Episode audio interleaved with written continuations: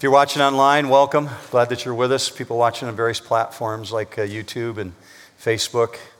Um, glad that you're here, and we're going to dive into Romans 14 together. I'm going to pray with you in just a minute, but I'm going to ask you if you have your Bible, go ahead and turn there now as I uh, talk to you about what you're about to look at here in the beginning. I want to pray with you um, not only because this starts out really intensely, but a song like that um, is very compelling because it sounds like we're being invited into an adventure.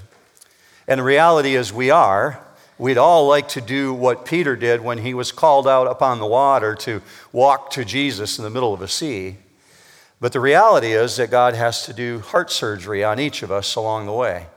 He has to correct us and make sure that we're in that place where He can use us so that we're ready for the adventure when it comes. And that's what you're going to find Romans 14 is about this morning. So as you're turning there, as you maybe you've got it on your phone or maybe you've got a hard copy or perhaps you don't own a copy, there's free copies of the Bible in the back. I'd love for you to pick one up on your way out this morning. I want to frame our thinking so that we're ready to see what God has to say this morning in this way. What we're about to start out with is a really intense passage. Jesus is in the Garden of Gethsemane. And he hasn't been arrested yet, but he knows that he's going to be. Judas has already betrayed him, and he understands what's coming. His heart is completely ready for what God has called him to do. God the Son is in concert with God the Father, and they're carrying out the plan that's been laid from the foundation of the earth. And there's something that's heavy on his heart before he actually executes it. With that thought in mind, let's go into prayer and ask God to shape our thinking as we examine this passage. Father, I thank you for every single person in this auditorium and watching online right now. That we can be in this place where you would speak to us, and you're doing it through your written word, and we get to travel back in time and we get to understand what was written for our benefit for this very day. Father, I know that you intend to use us. You want to use us, even if we feel incapable and unworthy. It might be in the simplest fashion, even yet today, you would use us in some way. Prepare our hearts to be shaped along that line of thinking that we want to be used and do what you have to do to put our mind in that place where we're ready to surrender to your purposes and your will. We pray for that as we look at what Paul wrote in Romans 14. We ask for all of this in Jesus' name. Amen. So, we're going to get a view here of what I would call a deathbed prayer because Jesus is on his deathbed. And I've been in the room before when people are about to die. And, I know that those last few paragraphs that come out of their mouth, they're precious. There's probably nothing more that the family hangs on to than someone's deathbed thoughts. You, you just want to hang in there a little bit longer, and you can believe that someone on their deathbed is saying something of such importance. There's, there's no beguiling in it, there's no lie in it, there's no deception. It's pure honesty, and this is what's coming out of John 17 20. This is Jesus, if you will, on his deathbed. John 17 20, look with me on the screen. I do not ask on behalf of these alone, and he's talking about the disciples who gathered with him in the garden, but for those also who believe in me through their word. Who is that? That's, that's you, New Hope. The things that they would write down, those who will believe in me through their word, the disciples will write down the things about Jesus known as the Gospels and they will write down what they've experienced. And Jesus is praying for you 2,000 years ago. He knows this moment in time is arriving, and He's praying for those also who are going to believe in me through their word. What? Verse 21 that they may all be one, even as you, Father, are in me and I in you, that they also may be in us. Why? So that the world may believe that you sent me. It doesn't get any bigger than that. I mean, talk about putting the weight on us. The weight is that we would get along so that the world will believe. Because how can a world that needs a Savior believe if all they see is infighting and friction and adversity? If you agree with this statement, say amen. We live in a day and age when it's really easy to offend people. It's like, duh, right? I don't know if that was true 100 years ago. Maybe it was, but I know that in our generation, in this day and age, it's really easy to tick people off. Well, in an era when it's incredibly easy to offend other people, we've discovered by looking back 2,000 years in time that the book of Romans is going to speak to this modern day issue about offending people. And the remarkable thing is, the church is an incredibly ripe environment for adversity. It's easy to offend in a setting like this. We are the most remarkable mixture of people known to humanity for this reason. There's one common thing that unites us, but our diversity is so vast. Our education, our age, our cultural background, people who attend New Hope, who are, for instance, from areas like China or, or from areas in South America or India or from the Midwest or from the Deep South or from Southern California.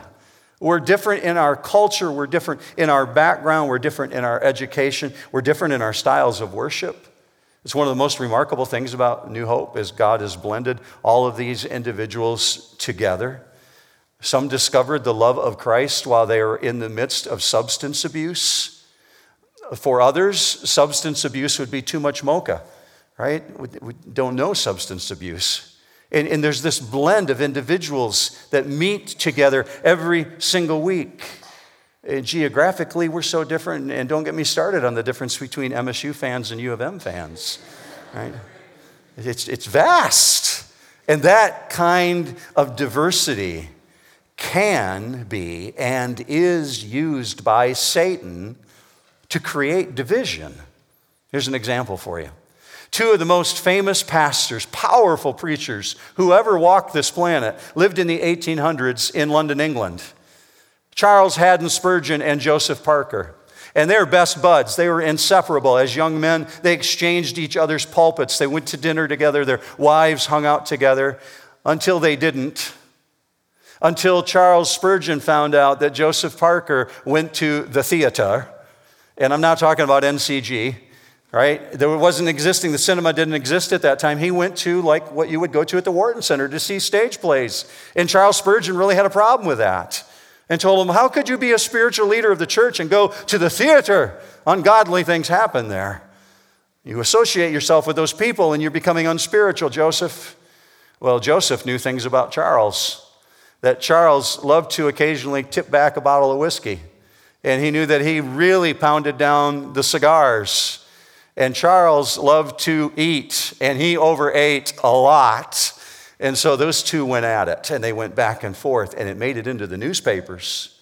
And London began publishing things about those two individuals and the friction between the two of them. And the public was left to wonder well, who's right? Who's wrong in this situation? And it created division. When it comes to non eternal matters, why can't believers agree to disagree without fuming over issues like that? The reality is, disunity has always been a problem in the church. The Old Testament records all the family fights. The New Testament records churches who couldn't get along. The Corinthian leaders, they're divided over who should be the leaders, and they began suing each other. The church at Philippi, you got two women who are raging, and they begin splitting the church. And the church at Galatia, scripture says they're biting and devouring one another. What's going on there? Well, it's taking them off mission. No wonder Jesus on his deathbed is praying that we would be one. Because all that stands in contrast to Psalm 133. Look with me on the screen at verse 1. Behold, how good and pleasant it is for brethren to dwell together in unity. So, Jesus, on the night that he's arrested, finds himself with a deathbed prayer. God the Son talking to God the Father, and Father, I pray that they would be one as you and I are one. One group finds themselves thinking the other is not spiritual and they begin fighting. That's the truth of the believers in Rome. Paul's writing about them. Some thought it was a sin to eat meat and ate only vegetables. Others thought it's a sin not to observe the Jewish calendar, and so they, they carried it out to the nth degree. If each group had just kept their convictions to themselves, wouldn't have been any problem. But the problem came when they began trying to impose it on other people. and make other people follow their way of living. Understand that Romans is 14 is not speaking of doctrinal compromise. It's talking about the non-essentials. Individuals who don't understand they've got freedom in Christ. Let me illustrate it for you this way before we dive into the first verse. I read of an Amish farmer who became a believer in Jesus. Not all Amish are believers in Jesus, it's a, a lifestyle they choose to follow. But this particular Amish farmer became a believer in Jesus, and he understood that he had freedom in Christ. But he didn't want to offend his neighbors who were still Amish. So he thought, well, I'm going to exercise my freedom. And he went out and he bought himself a car. But he bought it during the daytime, however, he arranged for it to be delivered to his home at night. And he had the dealer deliver it to his barn, and he hid it in his barn. And at nighttime, he would go out and start his car up and sit in the car and listen to the radio. Another no no in the Amish world, right? What's going on there? He was so afraid of the external convictions that other people had, he would not exercise his freedom in Christ. And so he's got these self imposed restrictions on his life. And it's amazing how we can transfer those things over to other people. So Paul writes with that in verse 1 in mind. Go with me to verse 1 now. He says, Now accept the one who is weak in faith, but not for the purpose of passing judgment on his opinions. Now, you might think when you read that, when he says weak in faith, he's talking about people who are immature in Christ, who are new believers. That's not what he's talking about here. Let's go first to that word accept. It's one of four Greek words in your notes this morning. It would really help you if you pulled your notes out of your bulletin, especially this morning, so you can follow along that way. But you'll see this Greek word up on the screen, prosolambano. This is really important to you because this is a word that applies to your walk with Christ. Prosolambano actually means to take someone to themselves. The imagery comes to us from Acts chapter 28. Maybe you've read the book of Acts before, but there's a shipwreck there's a, there's a ship traveling through the Mediterranean, and it hits a storm and it begins breaking apart. Well, the survivors all make it to the island of Malta. Paul is among them. And as they crawl up onto the shore, their ship is destroyed, but they survive the storm. The people of the island of Malta, we're told according to Acts 28, built fires for them on the beach and received them to themselves, prosolambano. They took them to themselves. So when he writes this in Romans 14, he says, This is a command. It's not a suggestion. It comes from God that you would receive weak Christians. Well, who's the weak Christian? What's he talking about here? He's describing this as a person who doesn't enjoy their freedom that they have in Jesus. They're so busy judging other individuals, and in return, they cause the strong Christians to begin to despise them. So, Paul starts out first by writing to the strong Christians in verse 1. You consider yourself a strong believer, that you enjoy your freedom in Christ? He's writing to you. He's writing to you and saying, You who are strong, you got to receive those who are weak. You understand your liberty. You understand you're not enslaved to legalism. Well, who is this weak person? Well, first of all, he says it's a temporary condition. The word is, it's written in a present tense in the Greek language, meaning it's something that's present, but it's not always going to be present. They're weak now. So, who is the, who's the weak Christian? That's the one that's got these unfounded codes in their life on matters of secondary importance. In other words, they're a legalist without any basis. I've often thought about Peter the first time somebody put a piece of ham in front of him and told him, It's okay, Peter, you can eat it. How hard would that be if all your life you've been told as a Jewish person, you're not supposed to eat certain foods because it'll make you unholy? Well, that's what Peter's facing. Can you imagine being a Jewish person who became a believer in Jesus and you're now in the church and you're told that Jesus has set you free? You're free to enjoy all these things. How hard would it be if you've eaten kosher foods all your life and all of a sudden you're told you can eat the non kosher ones? He says those are weak individuals who are playing on their old legalistic practices. And he says you got to receive the one who's weak in faith. And we discover the first reason to receive those persons is because they're fellow believers. They've been accepted by God just like us. He received us too. Look with me on the screen, Romans 15, 7. We're not in the chapter 15 yet, but we're going to be there by the month of May, I'm pretty sure. Romans 15, 7. Therefore, here's that word, prosolambano. Therefore, accept one another, just as Christ has also prosolambano you. He's accepted you, He brought you to Himself. That's why Paul's using these words here. So, the very first principle you find in your notes this morning is that we accept or we receive a weaker Christian not with the idea of engaging them in disputes and arguments about legalism. And he says, why in verse 2? One person has faith that he may eat all things, but he who is weak eats vegetables. I could have so much fun with that one, right? And, and, the word only, that's not even in the original text. It was transferred in for modern English language. So he who is weak eats vegetables. And I tried using that on my mom when I was a teenager, telling mom that I didn't have to eat broccoli because scripture says if you eat vegetables, you're weak. But that's not what it's saying, all right? I, I want to help you with that. You might be looking at that and thinking, Paul, why are you hating on vegetarians, man? What's going on here? Well, if that's how you're hearing him, you need a broader picture. First, know this he's not hating on veggies, that, that's not what's going on. Here's a perspective for you. Um, an example would be this God told Peter to go to the Gentiles and talk about Jesus. Now, Peter's a Jew and he's a believer in Jesus. And God says, I want you, Peter, to go out and spend some time with the Gentiles. So Peter does that. He travels north of Jerusalem and he goes into Gentile territory. But the church back in Jerusalem, they hear about Peter hanging out with the Gentiles. In other words, he's eating the food they eat. And the church back in Jerusalem begins shaming him. And with peer pressure, they tell him, You're not supposed to be doing that. You're a Jew. Well, Peter recoils, and out of peer pressure, he stops hanging out with the Gentiles. And Paul actually had to admonish him. Well, before Paul did that, God admonished Peter. Peter's up on the rooftop of a house and he falls into what scripture describes as a trance, a deep, deep sleep. And God brings a vision before him. He lets a sheet down. Acts chapter 10 and Acts chapter 11. And this sheet is filled with all kinds of created beings, all kinds of animals that God has created. And he says, Peter, all the things that I've made are completely holy. We pick up this conversation mid sentence in Acts chapter 10 on the screen, and you see it in verse 13. It says, A voice came to him, Get up, Peter, kill and eat. But Peter said, No, by no means, Lord, for I have never eaten anything unholy and unclean. Verse 15, again, a voice came to him a second time. What God has cleansed, no longer consider unholy. Verse 16, this happened three times, and immediately the object was taken up into the sky. What's going on there?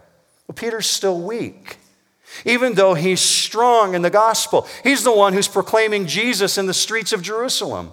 But he's weak in certain things in his life. He's still acting weak while he's mature in other areas, and every one of us have times like that in our life. If you're new to New Hope, you might even find yourself looking around and seeing people with their Bibles open and they're taking notes and writing things down. And you're thinking, wow, these people really take this stuff seriously. They're so much further down the trail than I am. Can I tell you that every one of us in this auditorium had a beginning point, right? We all had a place where we began. We might be a little further down the trail than some people, but maybe not as far as you think.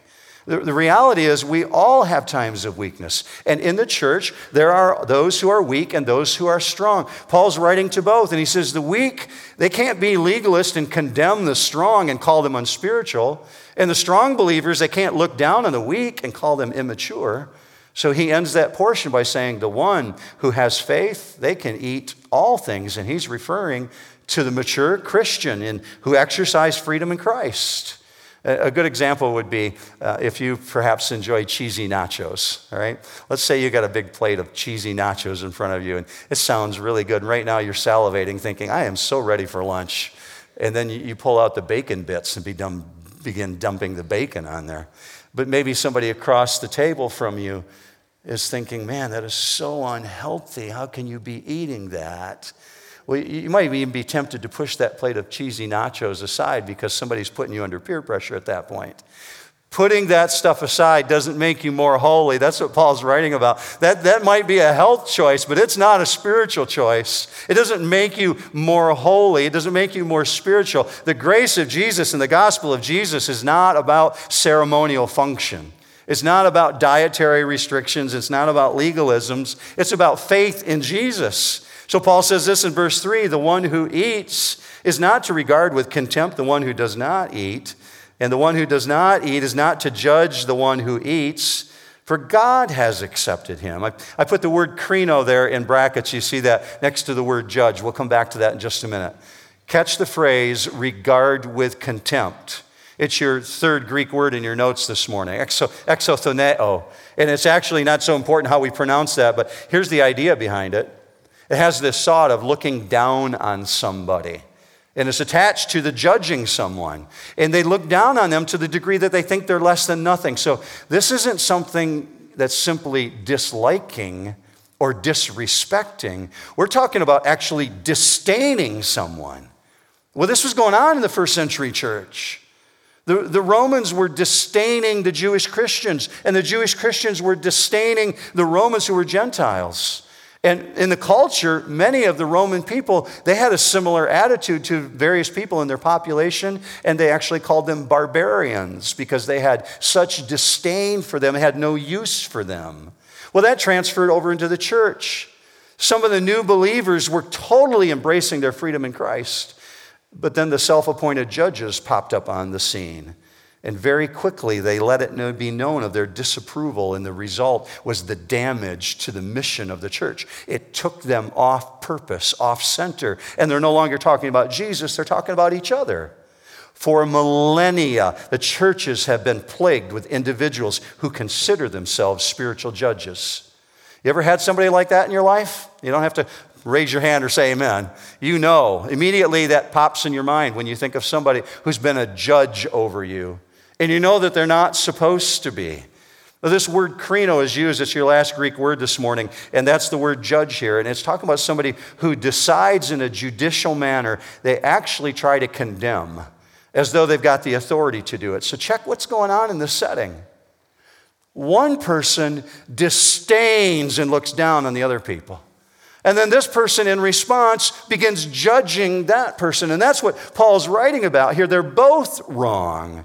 It's like Joseph Parker and Charles Spurgeon going after each other. The church of Jesus is not a judiciary body on issues that are of no real consequence. I hope you agree with that.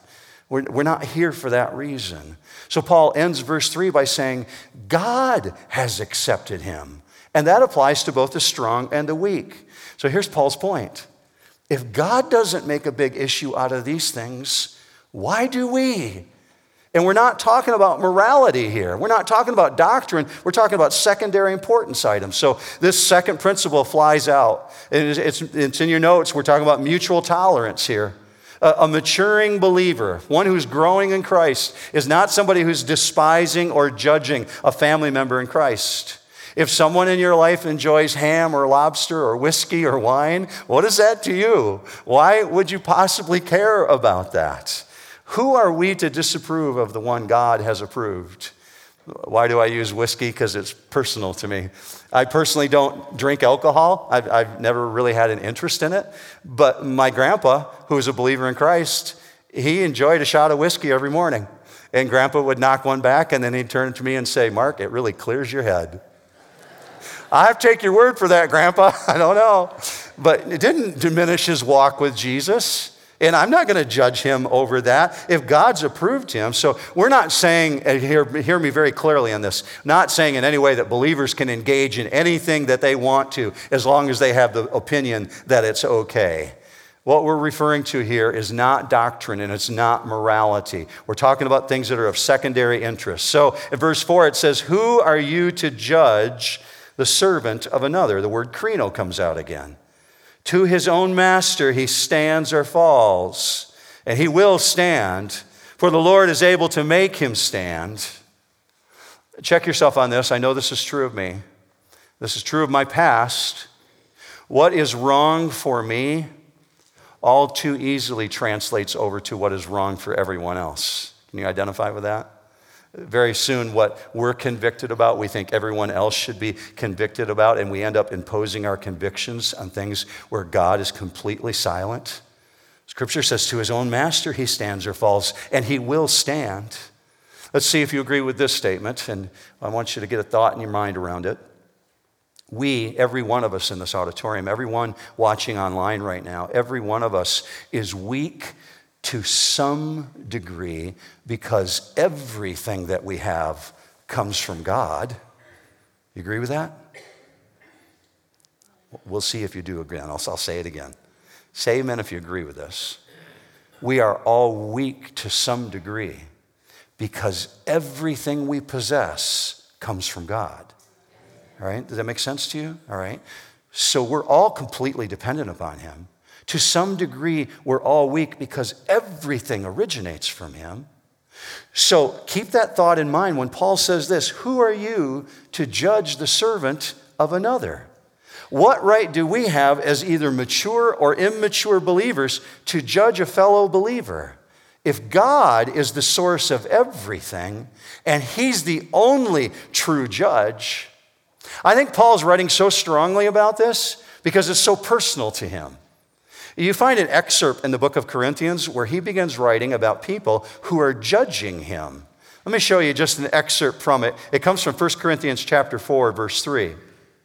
To me it is a very small thing that I should be examined by you or by any human court. In fact, I do not even examine myself, for I am conscious of nothing against myself, yet I am not by this acquitted. My own conscience doesn't acquit me, Paul's saying. Why? The one who examines me is the Lord. In other words, it's to Jesus that each believer stands or falls. And every believer, he says, will pass the ultimate judgment. So Romans 14 4 says, The Lord is able to make him stand. That's one you should circle in your Bible this morning. It's a really powerful encouragement for you. The Lord will make him stand. What's he talking about here? He's talking about when you stand before the judgment seat of God, you're not going to fall. The Lord will keep you.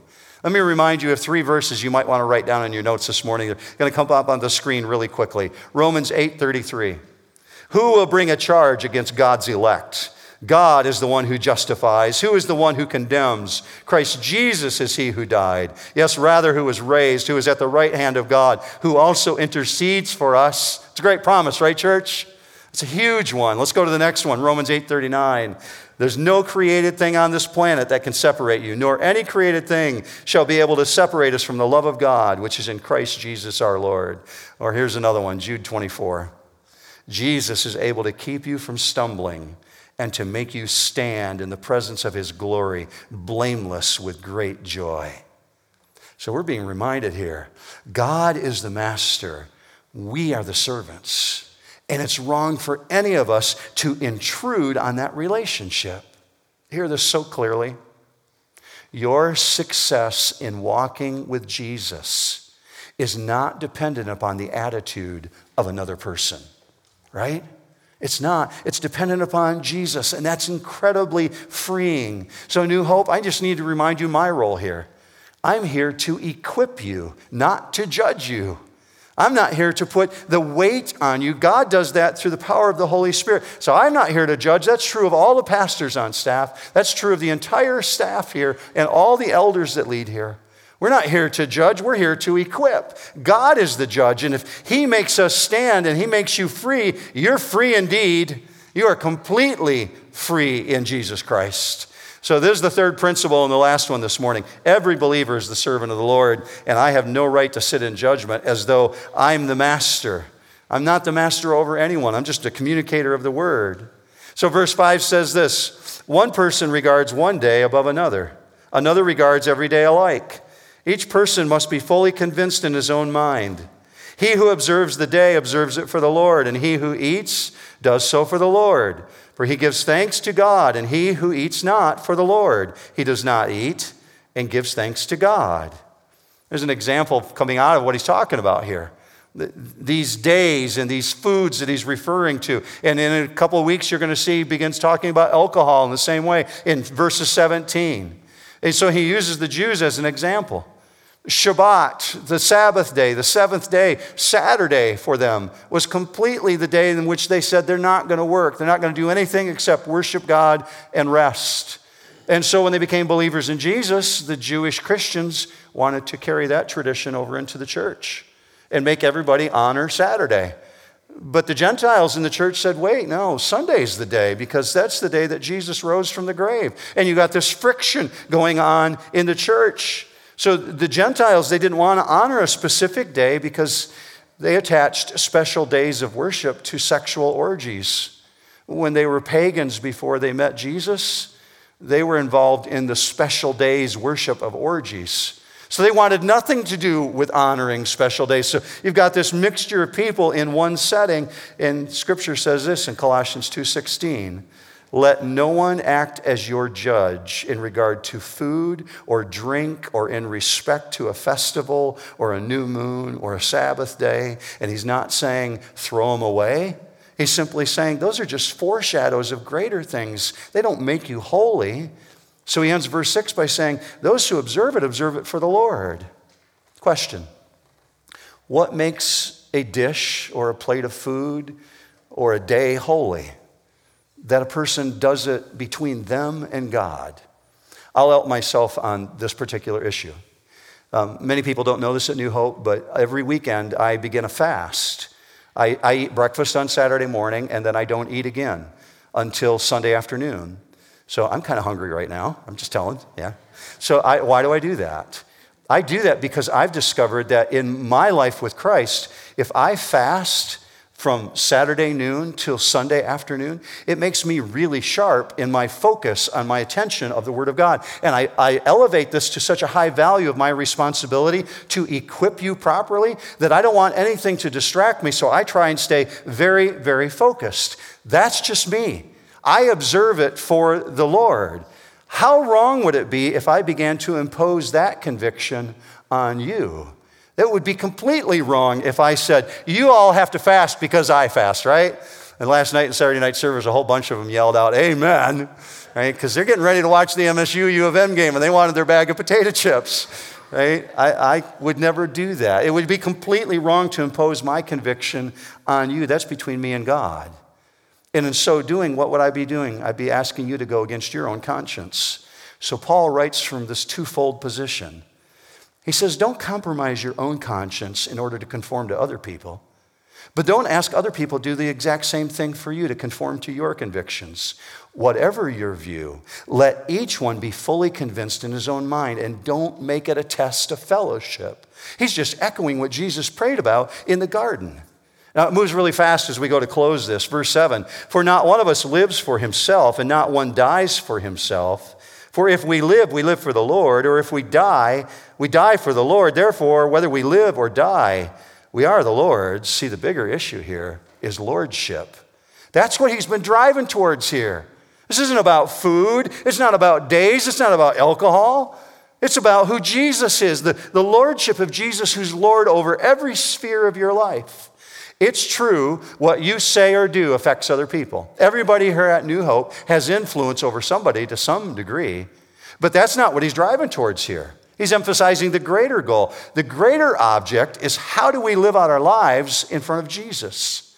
To live is to honor Jesus, to die is no different. So ultimately, you're accountable to God. Verse 9 For to this end Christ died and lived again that he might be Lord both of the dead and of the living. That's a theologically pregnant statement if I've ever seen one. And I want to dive into that with you next week when we start talking about the thrones and the judgment seats. We're going to get into that a little bit next week. What he's really saying here is you belong to Jesus in the fullest possible sense. If you're a believer in Jesus, you belong to him. I've known a few orphans in my life. I've known individuals who were adopted into families, and there's few things harder than not knowing your origin. Some older members in my family, some younger members in my family, people who I've come in contact with, they want to know. They, they spend time in their life, they spend a lot of energy trying to figure out what is my origin? Who are those biological people I came from? There's few things that are harder than not knowing whom you belong to. What he's saying is, you belong to Jesus. You belong to him fully in life and death. That is your origin. And to this end, Christ died and he lives again. He's Lord of both the dead and the living. And to deny his lordship over somebody else is to sabotage the full purpose of the resurrection and the crucifixion, because through that, he became Lord over everyone. Although the church celebrated Jesus as Savior and often talk about him in the New Testament as Savior, far more times you find them writing, Jesus is Lord, Jesus is Lord, He's Lord of Lords, He's King of Kings. Here's an example 1 Timothy 6:15. Jesus, the blessed and only sovereign, the King of Kings and Lord of Lords. And He doesn't become Lord, He already is Lord. What remains is for people to acknowledge it. So his reign is not only over those who are alive, as also those who have died are subject to his authority. Therefore, he's also judge of the dead. So Paul's point is well taken. Why are you making yourself judge? He already is judge. God's judge, not you. Judging is his prerogative. If I take up that role, I usurp his authority. So he ends it with this way, verse 10 but you, why do you judge your brother? Or you again, why do you regard your brother with contempt? For we all stand before the judgment seat of God. Well, there's a heavy one. That is the only evaluation that counts. See, verse 10 states very clearly, without any ambiguity whatsoever, even believers will stand before the judgment seat. I, I know many people are thinking right now, wait, I thought you've told us we don't get judged. I thought that's why Jesus died. Well, that's not the judgment seat he's talking about here. This judgment has to do with actions, the actions of your behavior, not with your sin. The phrase that he actually uses here when he says in verse 10, the judgment seat, he's talking about the Bema seat. I know some of you have traveled to the Middle East and you've actually seen the ancient Roman Bema seat. You, you know what this is referring to. The Bema seat is where a person sat when they were ready to give out rewards for individuals who threw the javelin a really long way or raced around the track really fast in the Olympic Games of Greece. The Bema seat was the reward seat. That's the judgment seat he's talking about here. And it's from that place that Jesus sits and believers receive their reward based on their activities. Activities of what? How you served, how you provided, how you helped people. It's a reward seat. He's not talking about judging you to hell because you're a believer in Jesus. This judgment has nothing to do with sin. Jesus paid for your sin, amen? He paid for all of it. So he paid for our sin according to Romans 8 1. There's now no condemnation in Christ. So he can't be referring to the judgment of sin. Because he is Lord, each believer is going to stand, Paul writes. We're going to stand because of and before Jesus, first as our Savior and also as our judge, but a judge in a good way. 2 Corinthians 5:10 for we must all appear before the judgment seat of Christ. Here's a question I want to send you out the door with this morning. I want to ask you to chew on it for 6 days. What does a Christ follower do to prepare for the judgment seat of Christ? Six days, you get to chew on that because I'm not going to answer it today. What do we do to prepare for that? Because this reality is if Jesus died and was resurrected again and says, If you believe in me, you're destined for heaven, if that's true, the same one also says, But you're going to stand before me one day and you're going to give an accounting of your life. You're going to be accountable for your actions. So, what do we do in this situation? How do we prepare for the Bema seat? Well, this one big reality comes out of this morning. Instead of judging other people, we make sure that we're ready to meet Jesus at the Bema seat. I've said for 10 years now, Church's New Hope is a little over 10 years old. What we do, day in and day out, what we do is the most accurate indicator of what we believe. I say it this way what we do next determines what we believe about God. What you believe about God is revealed in what you do. So, our responsibility is not to despise or criticize, because in the end, Jesus isn't going to sit on that seat and ask you to give an accounting of the person on your right or on your left. He's going to say, I want you to give an accounting for yourself. So, verse 11 ends this way For it is written, As I live, says the Lord, every knee shall bow to me, and every tongue shall give praise to God. So then, each one of us will give an account of himself to God. So you don't want to miss next week. What do we do to prepare for that? Okay? I'm going to ask you to pray with me right now that God would apply to our hearts the things we've looked at this morning. Would you join me in that?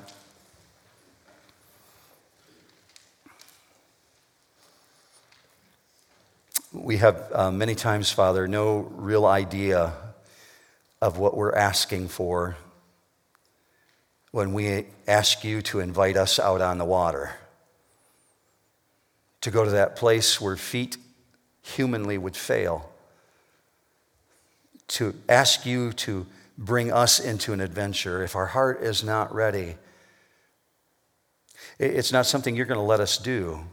So you do heart surgery and you work on us and you work on our attitudes. And I feel like you're doing that with our church as we get ready to step into this new building, making sure that our hearts are aligned with you. You're going to continue to bring more and more people to this body of Christ. And how we as believers view and interact with each other has everything to do with how this community receives you, how they look at you. So we understand now why you prayed what you prayed in the garden. And we want to take that really seriously. So, Father, in our own strength, we know that we fall short and we need the strength and the power of the Holy Spirit to keep us from quickly wanting to judge each other. We know what that is. We fall into that pattern regularly. So, check us on that this week, maybe even this afternoon. Remind us of the things that we've looked at today and remind us of what we need to be thinking of this week, of what it means to stand before you one day. We pray for these applications in Jesus' matchless name, and all God's people said, Amen. Have a great week, New Hope.